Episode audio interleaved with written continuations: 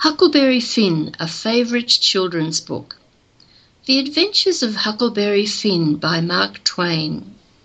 Review written by Jonathan, who is 13 years old and lives in the USA. This book is about a boy who loves adventures.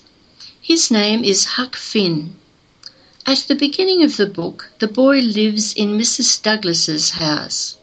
She is a kind woman. But Huck is not happy there. Everything in his life is boring.